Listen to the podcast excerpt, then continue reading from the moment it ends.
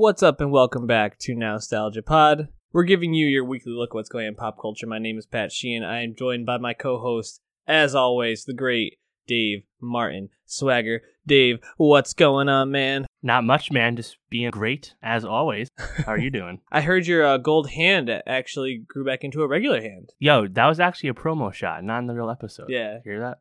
crazy. I I, I did hear People that. going for the digs. People are. They're up in arms about Game of Thrones again, and we're going to be talking about that as well as a couple albums, a couple movies, and the Veep series finale, which is kind of crazy that Veep is over, and I feel like it still is somehow underappreciated, even though it's won basically an Emmy every year it's been out. Uh, I don't think this year will be any different, kind of, I guess, stepping on our review just a little bit. So we got a lot to talk about. Before we get into it, hit that subscribe button if you're watching on YouTube. Go to soundcloud.com slash nostalgiapod, and you can listen to us any way that you want to. And give us a five-star rating and review if you have a few seconds. Uh, Do do that on iTunes because it really helps us out, uh, helps more people find us, and that's what we're looking for. It's free. Yeah, it's free. It costs you like five seconds of your time.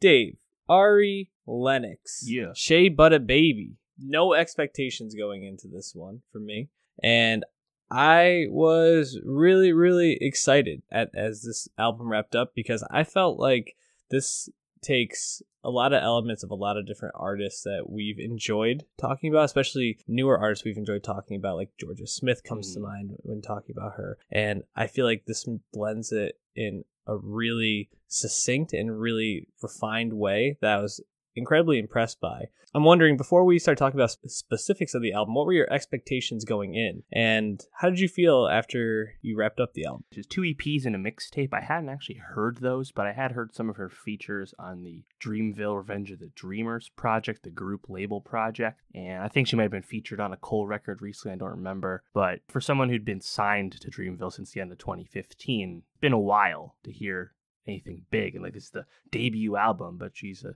28 year old R&B singer. That sounds like a late start given the talent, the cosigns. But yeah, I didn't really have any expectations because I didn't really have a strong frame of reference. But I too was very impressed with this, and as you suggested, I think it does continue the. I, I think I saw this on Twitter. The the black twenty something year old woman figuring her shit out, a la SZA Yep. and Jorja, and a little bit Ella Mai, I suppose as Mhm. well. What I liked about it the most was that just it kind of like has like an old school vibe in terms of, as you said, like the sickness as an R and B record, but it's a very like contemporary lyrical content in terms of like modern dating and ups and downs of that. So yeah, I liked it a lot. But uh, what what did you uh, take away most from it? Because again, you were didn't have any expectations like me. Yeah, you pointed out, I think, really smartly that there's this this similarity between these uh, these kind of artists. You know, these twenty something uh, black females figuring shit out. But what she does is she infuses like '90s hip hop sounds into this in a way that I think is really intriguing. You know, a song like uh trying to see my notes here. A song like FaceTime, I thought actually captures that that feeling very well. Just kind of like the beats in that feel very throwbackish, but also kind of keeping this more modern R&B soul sound that is so popular right now. I also thought the features on this, like JID, I thought came in and crushed it. Uh, Oh, yeah. Cole was good as always. I, I don't think he's had a bad guest verse in a long time at this point. So I I think overall the project's just very solid. The production on this is is upper echelon, of course. Dreamville's you know great label. Yeah, I mean, just not really a bad thing to say about it. Anything that that you would take away from this album that maybe wouldn't be so great? No, I don't think so. I think ultimately it flows pretty well, as we said, and I don't really have a whole lot to say in, in its favor. I just think it, you know, it's really silky smooth. Hard to say much more about it. Yeah, I mean, you mentioned the the beat for uh, FaceTime. That's actually a Cole beat. You know, he doesn't produce all the time anymore, but he's always been a very underrated producer, and he does produce under his own name. So that's cool to see him offer that up to uh, one of his artists. Uh, How nice, right? Yeah. but I think this is gonna make some waves in R and B circles. I mean, shit. Remember, H.E.R. was nominated for album of the fucking year. If H.E.R. can get so big, I mean, I I hope Ari Lennox can get a lot bigger because this is a lot much more impressive in my opinion. yeah, and H.E.R. won a Grammy for what was it, best new artist or best R and B album. Was it? It was something or like ur- urban contemporary, one of those weird categories. It wasn't best new artist, but yeah, yeah, she did win something. Shit. I think it was best R and B. Actually, now I'm saying it out loud, but yeah, I, I definitely agree that Ari Lennox. There's more here than anything we listened to with any of those albums last year, at least related to her. I, I also want to give a shout out to the song Whipped Cream, which I thought was really, really good. One of the standouts to me on the album. And obviously, we've already added Broke JID onto our Nostalgia Best of 2019 playlist. Search that on Spotify and give us that follow and share it with all your friends so you can stay up to date on all the music we're talking about and the best music of the year. oh yeah. Any last thoughts before we move on to your guy, Logic? No, I also like Chicago Boy. I believe the first Yeah. track overall. Very impressed. Nice uh, coming out party for sure. And it's got a lot of love over the weekend, so I feel confident that it'll uh, continue to make news. And you are correct. H.E.R. did win best R and B album Yeah. a few months ago. Wow. Yeah, big surprise for me there. Let, let's move on to Logic though. So I call people your guy a lot just to kind of, you know, poke you a little bit, add, add a, a tiny bit of humor. It's not very funny, but add a little bit of humor on here.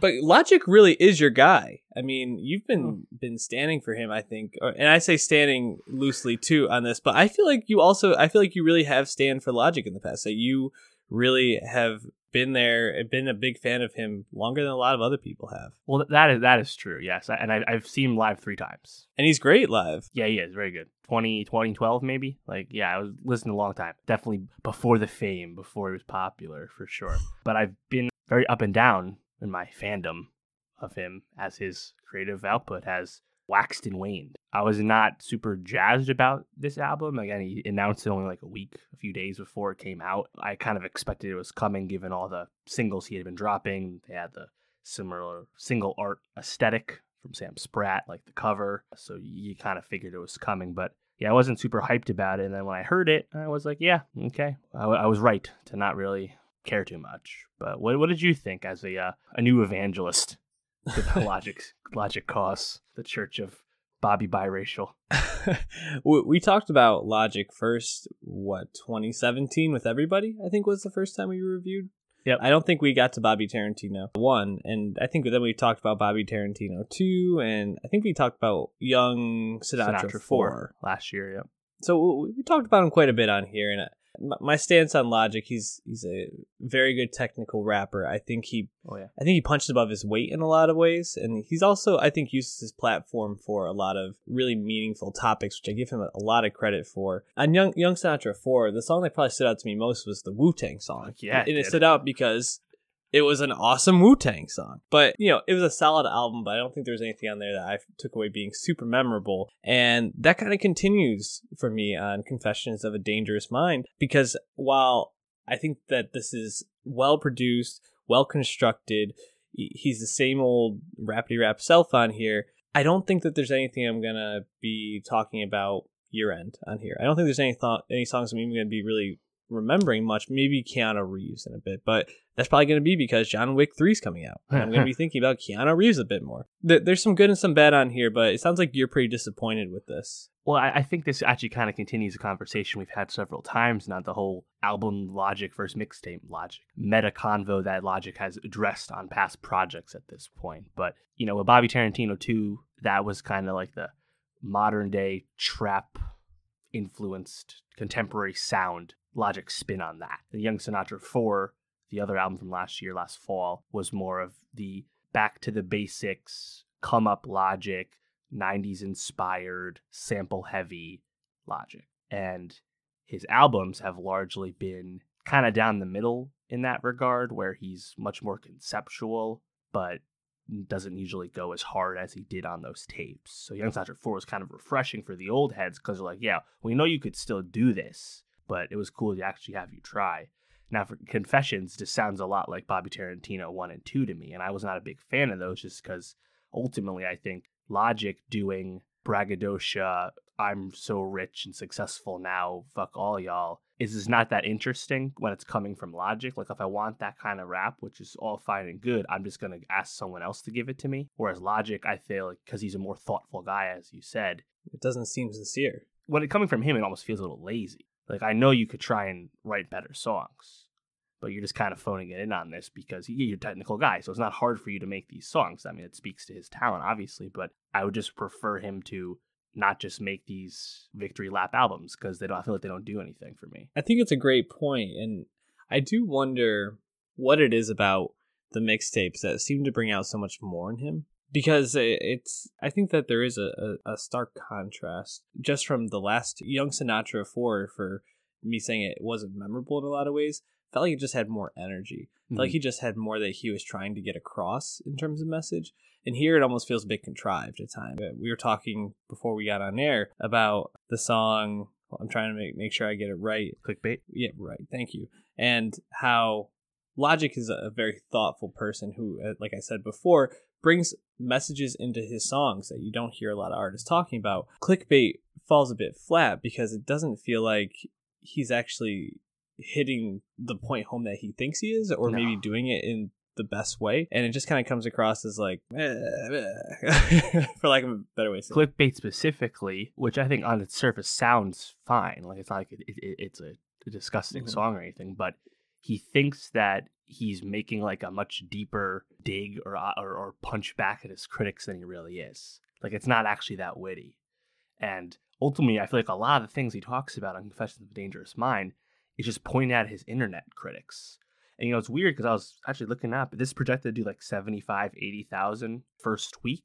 Uh, it'll be his third number one. Obviously, a very successful week. But this is a far cry from everybody, which did almost 250. And it's kind of weird. Mm. And a lot, a lot of that's driven by 1 800 being a mega smash hit. But it is kind of weird seeing him kind of crust a little bit. But regardless, he has this huge fan base. Why do you care about the haters so much? I almost would rather you double down on the fans that got you here. And I yeah. think just making music that sounds like everybody else but doesn't uh, rise above it isn't really the best way to go about that. Obviously, your fans will be there regardless. Money's not going to stop flowing or anything. But we didn't even talk about Supermarket, which is the soundtrack album he came, released at the end of March, following up his uh, book that he made.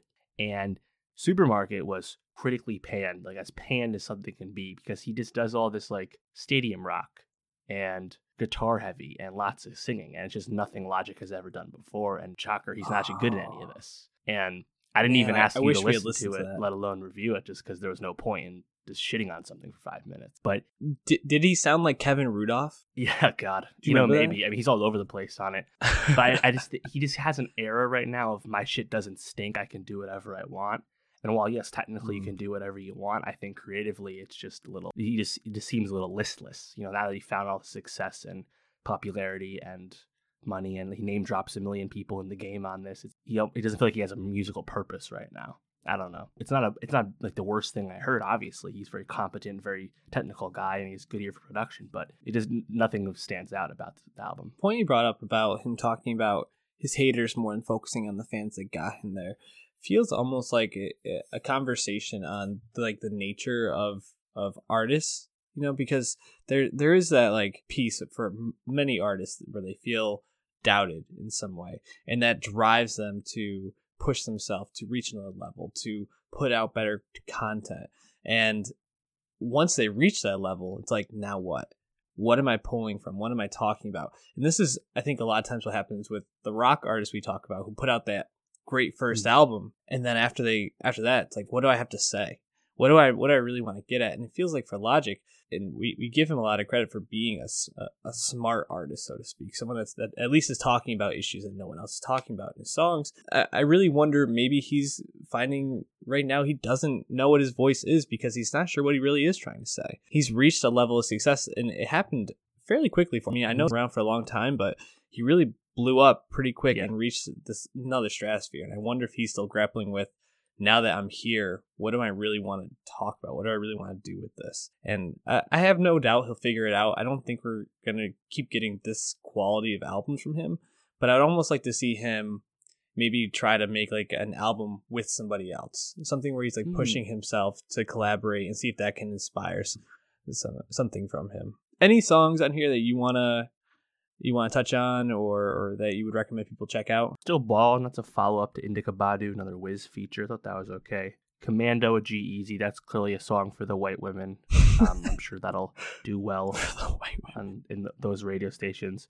My favorite song is Mama slash Show Love because it has YBN Cordae. Mm. Very inspired feature choice. But he's not really a secret anymore, but still, it's nice that a Def Jam rapper would put Cordae hmm on his album. I like, like that. He's actually, he just announced a tour with JID and Cordae. That sounds like a fantastic tour, the three of them. I did not like Homicide with Eminem. I thought Keanu Reeves, he goes really hard on it, but it just kind of went, went in one year and out the other for me. But the Will Smith feature was just a big gimmick personally. Yeah, that's, It's kind of funny, but whatever. I felt the same way. I was like, Will Smith on this track just feels like you're trying to get attention. Then again, on everybody, he had Neil deGrasse Tyson and Ansel Elgort. He he he's had shock features before. so whatever. So Logic, not not sure if we'll have one of his songs on there, but Ari Lennox we will. Again, check out the playlist Nostalgia Pod Best of 2019. Let's talk about Veep. So Veep wrapped up its final and seventh season last night, and boy, you've watched it in a pretty condensed time Yeah, frame. I've been following it. I wasn't right on Veep when it first came out, but pretty quickly, I think I tuned in the second season or so, and I I think I think there's a lot to say about Veep as a comedy in, in the times that, that it, it came through. But as someone that has watched it more recently, what's like your main takeaway of the show? Yeah, I've watched the whole show this year, very condensed. And yeah, watching watching the early seasons, the uh, Armando Iannucci seasons in 2019, it is kind of funny that you see it like the, the, the before and the after of the show, before David Mandel took over as showrunner, where it starts off as an Obama era show, and there's a different kind of politi- political joke making you do when you make that kind of show. And this, and I think Veep started out as a very observational and obviously satirical take on modern politics, of, but it largely existed in contrast to something seemingly Shakespearean like House of Cards. Fast forward a few seasons, House of Cards critically craters, obviously. Donald Trump shows up, then gets elected, and then we have the concern trolling that I remember being aware of, even though I watched the show. It's like, oh, how do you how do you sat- satire when the real satire is happening realistically right now? Like, how do you do how do you do it in the age of Trump? Yep. and it did feel like season uh, season six, the first season that had any creation under the era, uh, era of Trump, was still kind of finding its footing. Whereas season seven, which obviously just wrapped up a condensed season, took a while to get going, uh, get off, get shut shot given uh, cancer from Julia Dreyfus. But it, I don't think it's the best season. I still think the early stuff is just like the, the has the smartest writing. But I thought season seven just gets super super cutting Yep. and almost ups the ante on what it's satirizing. We're like, oh well, if the real if current events are this ridiculous, then I guess we just have to make our show more ridiculous. But because it's still smartly written and we've been with these characters such a long time, it pays off. I think the finale in particular is just fucking really cutting. Yep. But it does feel like a natural closing of Selina's arc. Even though I rushed through the show at a pace I wouldn't have liked to watch it at, I still was a big fan of the overall crust of the show, but even this final season as well. you you touched on a lot of really great points. I, I agree. The early season writing is just like unbelievable, but I do think the quality of writing, even when it dips a little bit, probably like after season four, still stays at such a high level. And there's so many. It's kind of like another show we talked about uh, recently, Arrested Development, where it's almost like levels to the jokes. Where it's like if you weren't paying attention to this thing that happened in season one or two, you're not going to get how the joke evolved in season four and now is presenting itself in season seven. And it's uh it's a really class act i think in terms of how you write a show and how you develop characters over time and how you introduce other characters into the mix as well. Someone like richard a character that was introduced in the mid seasons i think it was like season four maybe and Bled. and he just i think he became one of my favorite characters on the show Yep. He- his like dry direct kind of like dim-witted but still Mhm. really sharp humor was like such a, a refresher to like all the the cutting and really just like mean spirited humor throughout the rest of the show he was really a breath of fresh air one one person who really i think has evolved throughout the show and i'm not sure in the best way but i think in, in a really effective way was jonah t- played by timothy Mm. simons and Timothy Simons probably is one of the biggest risers from this show, a relative unknown going into it, and now uh, a pretty well-known actor within comedy spheres in Hollywood. His his arc, he starts off as like a decently competent person in the beginning, and just like it's worn down Right. into this like total caricature of idiot politics at this point. What did you think about his Hmm. like character arc over the course of the seven seasons. I mean, he marries his sister, his actual sister. well, he just starts out as like Jonad, right? Yeah. He's just like the doof that no one fucking respects. And that certainly doesn't change. But I actually really liked how they had people using him by running for office and pushing his career. And I think it's just really funny. And because uh, Simons is so committed to the characterization of Jonah, he just delivers the lines so confidently that when people are ripping Jonah's asshole open, and then Jonah's just saying these matter of fact responses back and just taking it in stride. It's just the, was some of the funniest things Yeah. you've ever seen. And obviously, you can make the comparisons to modern day politics and the way everything's very partisan and hostile these days. Mhm. Obviously, doesn't not break any news there.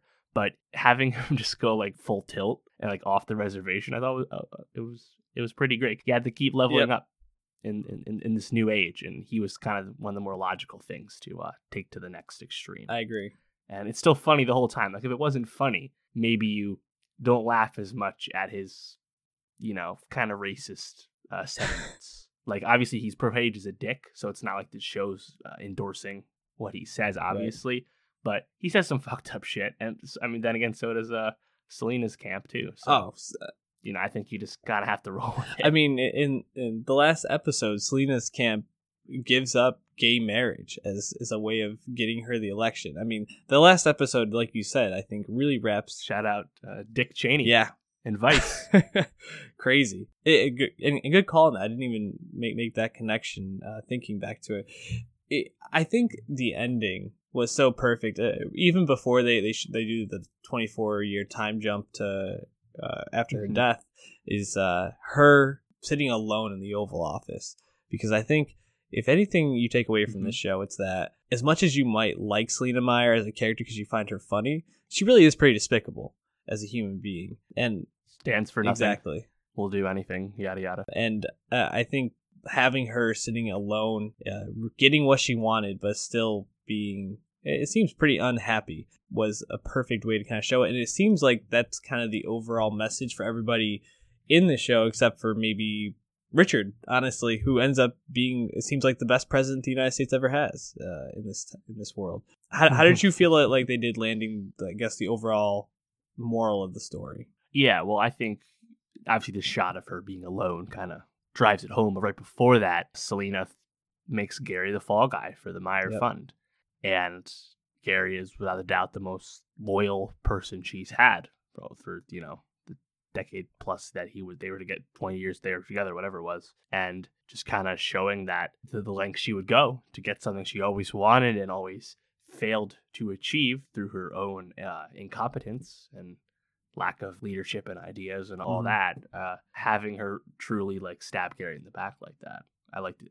I, I, And, and it made sense. it's cutting. It's It hard, is. man, but it made sense. you know and, and they they do it in such funny ways but when you really like break it down it's really like uh, it's a it's a tragedy in a lot of senses and we're going to be talking about an even bigger tragedy in terms of uh hbo show in a second but i think you know i think if there was one episode of tv last night that really landed high expectations i think it was veep so if you have a chance to go back you know people are rewatch hbo shows a lot just because the quality of their catalog is undeniable at this point, but Veep is Mhm. one that you shouldn't overlook.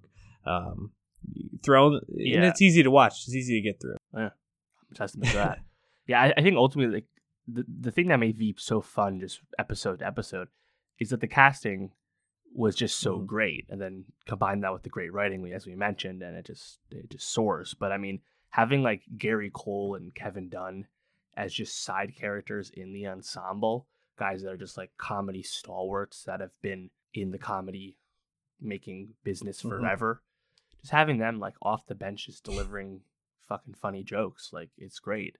And then I think you know, obviously Anna uh, Chlumsky won or nominated for hella Emmys as Amy, and I think Amy has a really great arc as she goes through a shit ton throughout the show, and Reid Scott as Dan, uh, another guy that like the characterization is just so precise, and you always really know where Dan stands on things. Yet you still like watching Yeah, him, e- despite him being a, a insufferable person. Each of these characters are so distinct and and like well thought out, Yeah. and they never They never do anything that's really outside of their character, which I think is a testament to the writing because they didn't have to sell themselves out to drive plot. They always had a way of writing around it, which I thought was great. Any other thoughts? No, man. I'm happy I uh, made the time to to catch up. Like I, I think I did it in two months, maybe, maybe a little less. Thank God it's a half hour show, but you can do it too. Any lines or like anything from the show, any jokes from the show that really stand out to you as like their best? I, I have a line in particular that's coming to mind Ye- for me. The, I mean, I don't remember any offhand, but the show produces legitimate laugh out Yeah. loud moments, which is easier said than done. And I think uh, early on, a lot of it's Jonah related, but I think by the end, I mean, it's basically Yeah. everyone.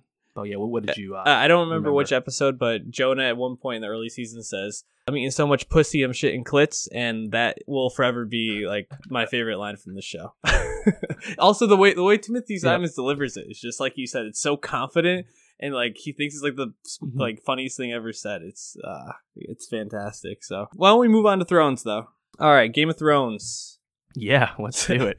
season eight, episode five, the Mad Queen, dude. the bells. Yeah, the bells. I mean, really, this is just Dany evolving into the Mad Queen. The majority of the episode was the Battle of King's Landing, which, fi- not really a battle. yeah, sack. yeah, I, I guess that's a much better way to put it. But Dany just uh, running shit with Drogon. Apparently, like, she you really don't need an army when you have a dragon. Like, Hmm. what what what, what could have stopped her? Yeah, I mean, I, I my my whole thing is just like, if it was this easy, I wish she had just gone and burned down the Red Keep like three seasons ago.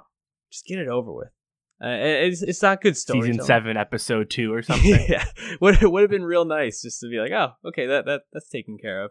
Uh, give a little bit more time to some of these other storylines that we've been talking about, which obviously could not have been driven forward if Cersei and Jaime had been killed that early. But I think more than anything, it just kind of comes back to the pacing of the show is the biggest problem. People are nitpicking at, oh, it, it doesn't make sense for Dany's character to all of a sudden have this this heel turn while she, you know, while the bells are ringing. Weak take. I, I agree. I think it is a weak take. Um, especially, you know, I was thinking back, and there's, there's, I think right as she like heel turns, there's someone screaming, "Queen Cersei, bring the bells!" And I think that right there probably is what made her snap. Is this idea that she's basically made King's Landing bend to her will, and they're still calling someone else their queen at that point, and she's just like, "Fuck this! They're never gonna really Hmm. love me. They're never gonna really choose me over the people who are originally here." But still, I, I come back to they've been building up to these things happening for a while. I don't think there's anything that's happened in the show where I'm like, wow, that, that doesn't make any sense for these characters to be doing these things. I think they're all within the realm of possibility. Mhm.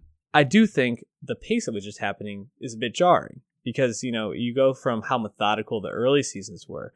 I mean, how many, like, the whole first season is like Tywin just like writing letters and just, you know, setting up these elaborate traps. And then you just have these, a, a lot of plot happening within condensed periods and it just feels like the show is just happening too quickly. Right. Yeah, I think I, I agree with you. I haven't really had a problem with any one character decision or action. I think all of it has made sense and seemed logical in terms of the way the arcs were going. But because the season, past seasons have been condensed in terms of just less episodes, less runtime, less runway to pad things out, when character does A and then immediately does B, whether in the episode or an hour and a half later, the next episode, it does feel rushed, even if ultimately that direction would have made sense. And I think what happens between Brienne and Jaime and then Jaime and Cersei is a good example of that, where I actually really liked how it went down, but it did feel sped up as a result. And I'm not disappointed, but it just feels like the execution has hurt the effectiveness of things that should have been effectively effective because it was the right thing to happen. And you know, uh, some people have been surprised at Dany Breaking Bad, and again, as you said, that has been sown and laid out through six other seasons, seven other seasons. She's literally burned somebody or something in every other season, Yeah. for that matter. And they've laid the ground that she is uh, insecure uh, in terms of the, the the support of the other people and feeling like an outsider in the place she thought of was her true home. Uh, That's all been set up, but because it's the actual plot action is taking place in less amount of time, it just feels a little uh a little jarring, as you said. So I think I, I mean I, I kind of accepted the the the pacing would be off since last season. So I haven't really been letting it bother me. And I really liked last uh, last night the bells because it was Miguel Sapochnik and shout out all you people with bad TVs or bit rates whatever. It was in the in the light. You could see. I'm glad everyone could Shout, shouts to all, all you people out there with bad TVs. That's that's a quote right there. You know, it's really uh, as you were talking, I was thinking about this, and Dany, if this had been a regular season of Game of Thrones, right, and they didn't have to speed it up over six episodes, it was regular ten episode season. Uh, you have to think the the battle for Winterfell is probably mid season, and then they spend an episode planning the sack of King's Landing. Dany and Jon, there's a lot more in terms of their relationship falling apart and drama there. A lot more about uh, Sansa and and you know how she's kind of like sowing these seeds elsewhere. Varys and Tyrion working behind the scenes. There's just more that's showing like it, you know you would probably see more scenes of Dany looking gaunt and looking tired and looking just totally worn down. You'd see. Yeah, you, you see probably Stress. Varys trying Yeah. to work more of like the little birds, trying to like poison Dany or whatever they were trying to do there at the beginning. There's just all these things that would have given it more like ah, you see what's happening. You're laying it out more and that's Mm. what what the time gives you is it gives you time to show and because there's so little time they've had to tell us a lot of things one area where i Yeah. think they actually really failed to show more than they did in other places was last night after dany broke bad they didn't show her uh, they didn't show any reactions of her other than her on the back of drogon and i felt like that was actually a bit of a miss because i, I think they, i guess after on the uh, after the thrones they talked about they wanted you to really get the feel of what it was like to be on the ground what these common folk were going through um, which yeah and, and you terror. definitely get that with Arya but I almost feel like I, I got it I got I, I understood it after like the first 10 or 15 times I saw a building explode or I saw fire burn these innocent people alive I wanted to see what was going through Dany's mind was she just totally raging was she like in like a, a fugue state like I wanted to see like where she was at because I felt like you know Hmm. this is this is a big heel turn for her and the next time we're going to see her is what sitting on a throne of ash I I wanted to see what that reaction was for her, and I felt like that was a bit of a miss in terms of the show. Interesting. Yeah, yeah, that's a good point. I mean, some I see a lot of people making jokes with the Mm-hmm. crossbows, the scorpions. I didn't have that, that that big an issue with it, just because whether it was logical or not, the Rhaegal attack was a Mhm. surprise, right? We Which- were ready for it, and now having Dany do the the Harrenhal dive bomb from the top awesome. and just fucking shit up, uh, it's okay with me. I mean, what the the crossbows went like three for a hundred, you know? Or generous. They hit- they hit a home they hit a home run game one and then went Yeah. over four the next day. Like I don't know, it it, it kind of adds up to me. I don't find that game breaking or anything. yeah, it, it's still annoying. I think more than anything, just like sure, it's an unforced error. Like it's a nitpick that you didn't have to present for the nitpickers to pick. you know? exactly. You know, I, I actually kind of enjoyed Euron and Jaime, and a lot of people have remarked that it kind of just shows the promise that Euron had if the, Mhm. his show incarnation was done a little differently. Euron's a character in the books that is much more layered and also a lot scarier and more formidable, but ultimately does a lot of stuff that was never even close to being addressed on the show. So it made sense that he was changed. In fact, having him be introduced to the show at such a late stage and kind of reestablishing the Iron Islands as an entity, Mhm. you know, is a choice they made, and it, it had you know mixed results. But I don't know, having having them, you know, scrap on the beach, it was cool because like obviously, I, you you no one wanted to see Euron kill Jaime, Mhm. but I'm also happy Euron got fucked up and not just fried alive on a ship. Yeah, I agree. And then like obviously, Clegane was a big Yeah, that was awesome. thing people have wanted for a long time. It's been on T-shirts for three years, Mhm. and the Hound Did not disappoint. Yeah, no, absolutely not. And Hound is a character that basically served his narrative purpose already. He's he, obviously a fantastic character. Rory McCann has been great the whole time, but he kind of Mhm. served his purpose up through his duel with Brienne. He redeemed himself in a certain sense. Arya learned from him, and that, we were good. But then he comes back to Mhm. life, and again, it's also hinted that he'll, he'll do this in the books. But having him come back, it's kind of like bonus Hound, right? And we get him doing just cool shits at the Long Night and obviously Beyond the Wall. But it would have felt weird that the Hound really came back to life if he didn't attempt to settle his score with Gregor, with Mountain. and I thought that was badass. I thought having Cersei like tiptoe around and be like, "Let me get out of here." y'all, y'all do your thing. Loved it.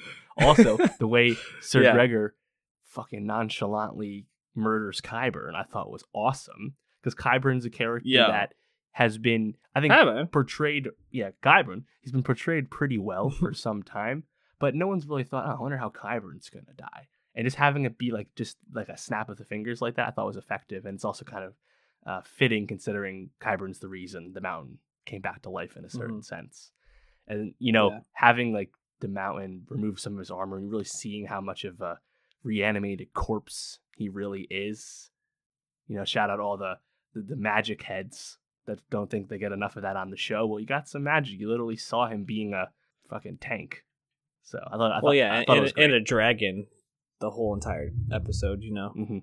Yeah, the Clegane Clegane Bowl hit, but you know what scene actually stood out a lot to me, and I was surprised at how emotional I got was the Jaime Tyrion scene. Oh, Tyrion frees him, and that I thought Yeah. was one of the strongest scenes yesterday because uh, you know I think it gets overlooked a lot their relationship, but I think they really captured like that brotherhood and uh, Dinklage. Uh, I mean, I thought for sure he was gone this week. I'm glad he wasn't.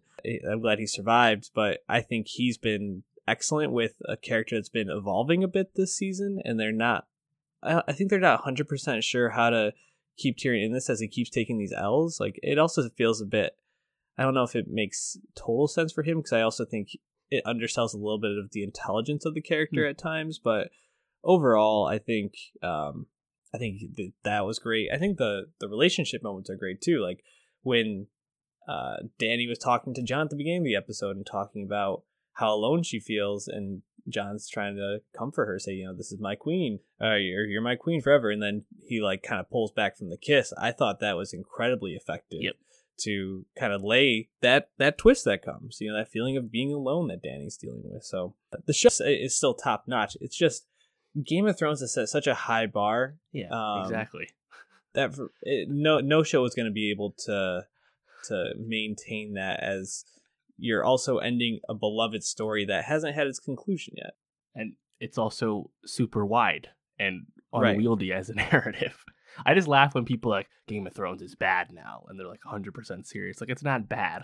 Relax. No. Like I just tr- I don't trust your critical opinion if you really think that. You know. It's and as we said before, you can be disappointed or pissed off at the pacing and thought things didn't land the way they should have. That is a totally fair way to feel. And I think most people feel that way, at least to some degree. But Mhm. I just think people have been taking their distrust uh, of the showrunners up to this point now, given what we've seen, and their disappointment in how the pacing has treated uh, the story, and are now applying that to, oh, well, this arc isn't actually the way something can go. They're ruining characters. I just don't think any of that actually lands when you examine what's going on. Only one episode to go, though. It's kind of wild that it's uh, basically done. yeah. Any any predictions you want to make before uh, we Yeah, uh, we wrap well- up around Game of Thrones? as everyone's saying, to quote Ramsay, uh, if you think this has a happy ending, you haven't been paying attention. And everyone's like, oh, well, Dany's definitely going to die by Jon or Arya. Yes, they're clearly the probably the only two options there are to get it done if Mhm. it was to happen. What if it doesn't happen? What if Jon like turns his back on her and goes up north, hang out with Tormund and Ghost, or just go live with Sansa? I, I don't know. Like I, I really I'm curious to see how Dany acts after after winning after sealing the deal. Like obviously she has her army that's still loyal to her, but will she just let the North go? It doesn't sound like that's something she would do, given every convo she had with Sansa earlier in the season. So I don't know. I, th- there's a lot to go down, and it's an 80 minute episode once again, but it's not like it's a big battle episode. We assume so. Eh, I I, I don't know. It, it could go any number of ways. I feel like it's kind of foolish to theorize at this point because most theories aren't incorrect now these days. Yeah, I mean, I, I think there's gonna have to be some sort of showdown between Dany and Jon, especially because you know Grey Worm's gonna narc on Jon about you know pulling back his forces Right. as Dany was pushing forward. But yeah, I I would I would like to see that. You know, just go up north and just be like, yo, we're just gonna chill up here. But Dany's not gonna let that happen. She's gonna come fly that dragon and burn shit to the ground. So it's gonna to be some sort of some sort of closure there. But yeah, uh, to theorize at this point feels almost foolish because I mean, there's just too many variables. Um, We'll Also, see Bran don't again. I'll theorize that yeah, somehow. uh, and and hopefully he'll have some importance because he right now is the biggest question mark. He- I think he's been all season. Like, what what are you doing, Brad? It's up to you. Anyways, why don't we jump into two movies quick? We each watched a movie that we wanted to talk about in the pod this week. We're going to start with Under the Silver Lake, uh, David Robert Mitchell, A24 uh, production that has been pushed back from June of last year to December of last year, and now kind of dropped in no man's land. It, it originally premiered at Cannes, uh, or Con 2018. There you go. Cans. It uh cans American These cans of beans. uncultured Americans, and it was it was considered divisive. And you know, in watching this, I can totally see why that was the characterization it was given.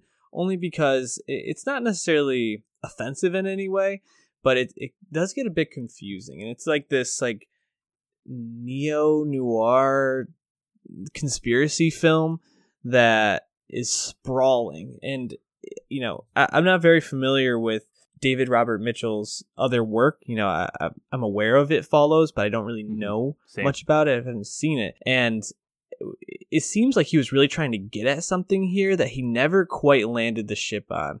But there's enough here where i was left pretty intrigued. And i, I think with a, maybe a little bit more refining this is this could be the first look at a director who's ready to break out and really do some really interesting work. But it, this film really is buoyed by uh, a pretty decent performance by Andrew Garfield, who I feel like a, you know post Spider Man and, and hasn't really had a lot of roles that are too meaty. I mean, Silence, I guess, would have been the last. yeah, that's major what I role. immediately thought of as well.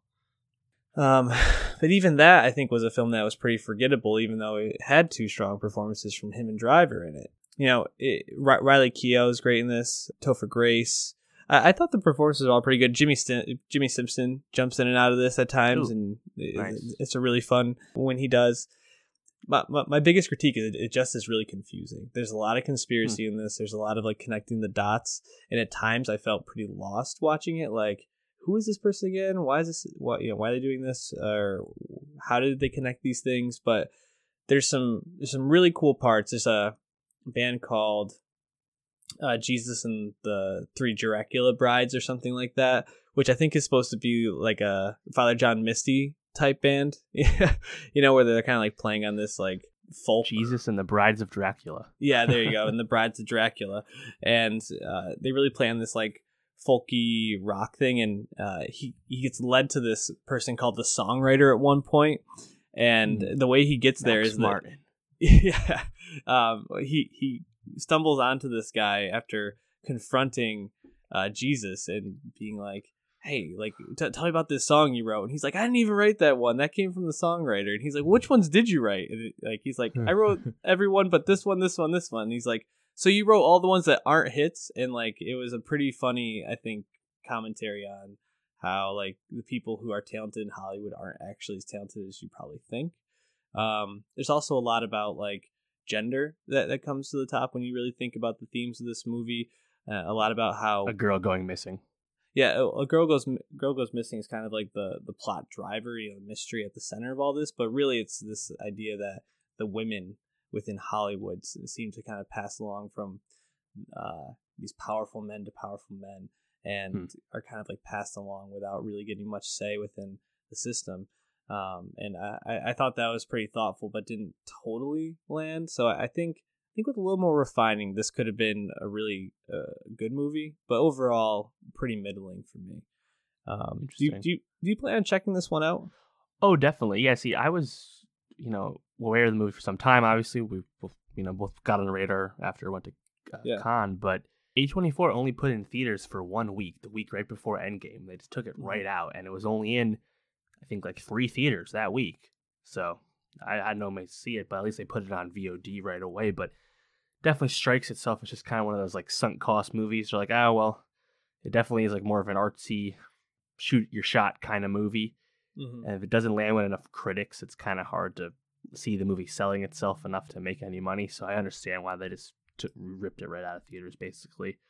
Um, but yeah, I'm gonna. I definitely want to give it a shot. Just didn't have time. Um, would you say does it have an identity as a uh, L.A. movie? As the name would suggest, it's set in Los Angeles, Silver Lake neighborhood. But you know, I think L.A. movies is a really cool subgenre, especially within noirs, within mystery films, and like Destroyer last year, I thought was really great and had a cool LA identity. But did you think this uh, set then? Obviously, the story is definitely involved with uh, LA. You think's unique to uh, LA entertainment industry, but do you do you think it would uh fit into that category well? Yeah, I think it would. You know, especially because the way that they're uh, at the beginning are jumping around from like these parties in these different neighborhoods. There's really a distinct feel of like where they're going within the story, cool. and there's even a part where, uh, uh, and it's a it's a bit of a on the nose metaphor, but you know they're talking about being like kept in these like mausoleums almost in a way, like trapped within them, and he like looks out the Hollywood sign, and it's just kind of like, oh, what's the real mausoleum, man? Is it this Hollywood system? Is it this Gotcha. this life we're living in here? Which, uh, like I said, a little on the nose, but like it, it's effective. So uh, definitely a LA movie, and I really would recommend checking it out. If not for checking out something thoughtful and interesting, and it's video on demand at this point. So like you know, a couple bucks on your Amazon Prime account won't hurt. Talk to me about Detective Pikachu because, uh, boy, uh, I didn't know I needed Detective Pikachu in my life, but I, I really want to go see this movie. Yeah, so I actually was a little disappointed in it, to be honest. Uh, No. I'm definitely in the minority on that. It's uh, getting rave response, especially from Pokemon fans. And I think it's one of those films that most people had no expectations for. That when they saw that first trailer, they're like, oh, wait a minute. This actually looks pretty good. And I will say, the movie looks really good. I think right Mhm. away when you get to, um, I forgot the name, R- Ryme City, the, the metro- there's this metropolis that P- uh, Pokemon and uh, humans live in harmony together. There's no battling, there's no uh, capturing, and they're just kind of chilling in a city. And it's got a very like kids movie meets Blade Runner vibe, where you get like you know the the noir colors of it all, and the whole story is, uh, as you, the name might suggest, is uh, there's a mystery going on. So Detective Pikachu, and there's literally a Humphrey Bogart uh, movie, black and white movie on TV in, in for a brief moment and it's definitely a nod to those kind of old school detective movies. But visually, I thought it looked really cool, and the Pokemon overall, I think the CGI is effective, and they do feel like they're part of the world, Mhm. uh, which is definitely something that needed to work. If that was not successful, nothing else would have mattered. Uh, so they definitely nailed that. For me, ultimately, my issue with it was just it's rated PG, Mhm. and it's ultimately just a kids movie, and the plot is uh simple, easy to predict, and just a little juvenile. And I, I don't know. I guess I just I wanted it to be a little more, a little smarter than it was, you know. And I think maybe Ryan Reynolds voicing Pikachu gave me unfair expectations. I was kind of wanting him to be more Deadpool-y, and he has lots of great one-liners and uh, quippy comments, but they were just a little uh, few and far between for me to keep me going because I thought the the story was ultimately a bit of a bore for me. So disappointing in that regard. But you know, there's a lot of cool nods for Pokemon fans. I mean, Mhm.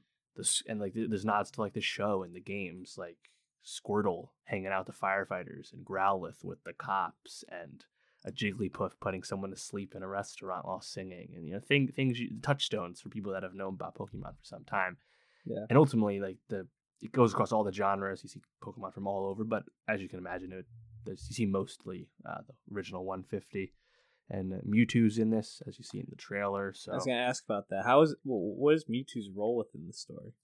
Uh, yeah, Mewtwo is um, in again, he's interesting, but it's like the kind of like archetype he plays in the movie is something we've seen before, and if it was, if, if- I wish this movie was rated PG thirteen. I just wish it had a little punched up just a little bit more. I understand why it wasn't that, but you could have done even more with Mewtwo. I think there, there, there's this twist at the end that I won't spoil.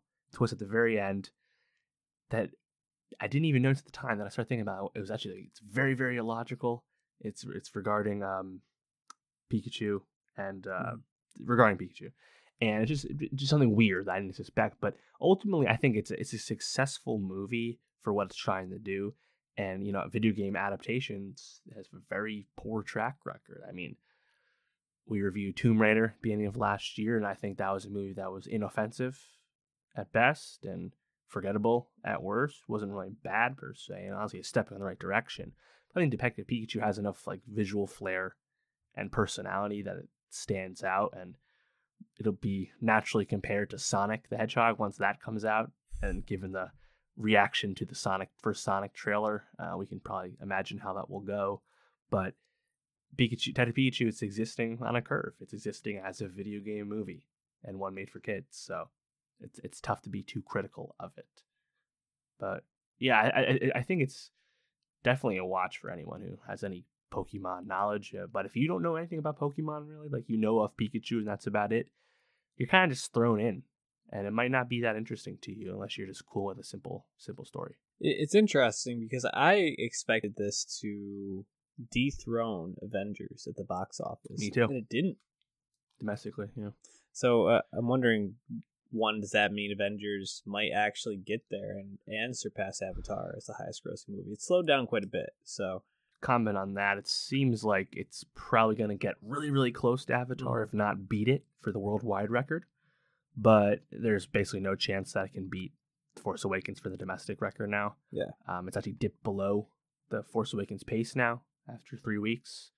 So that's bad news given the big slate of competition only uh, coming for Endgame. So yeah, it's uh, I think Detective Pikachu had a, a good launch and uh, it won one country over Endgame, Japan. Shocker. But I think I would not be surprised if this has some decent legs as a again PG movie, a kids movie, Mhm. and as more and more people see Endgame, they're gonna look for something else to see. And uh, John Wick Three is definitely much more uh, concentrated to a certain demo. Let's put it that way. Yep. So I think this will have a really good second weekend, and it does deserve it. And, and you know whether what is cool about this movie is that it doesn't set have any obvious setup for a sequel. I thought that was a big issue with Tomb Raider. Tomb Raider did a lot of time like attempting to set up more and kind of rushing past the basic stuff that I need to do in the first movie. Mhm. Detective Pikachu is very self-contained, which makes sense considering it's based off a very small scale 3DS game and they didn't try and tackle like blue version the game yeah, and make some grand epic t- adventure tale. It's not quite that, and I think that was a great, really good choice. And you know, you're starting small, and whether this leads to more Pokemon movies or, or uh, Super Smash Brothers universe, as a lot of people are praying for, we'll see. But uh, a, little, little too kiddie for me at the end of the day. But I'm not hating.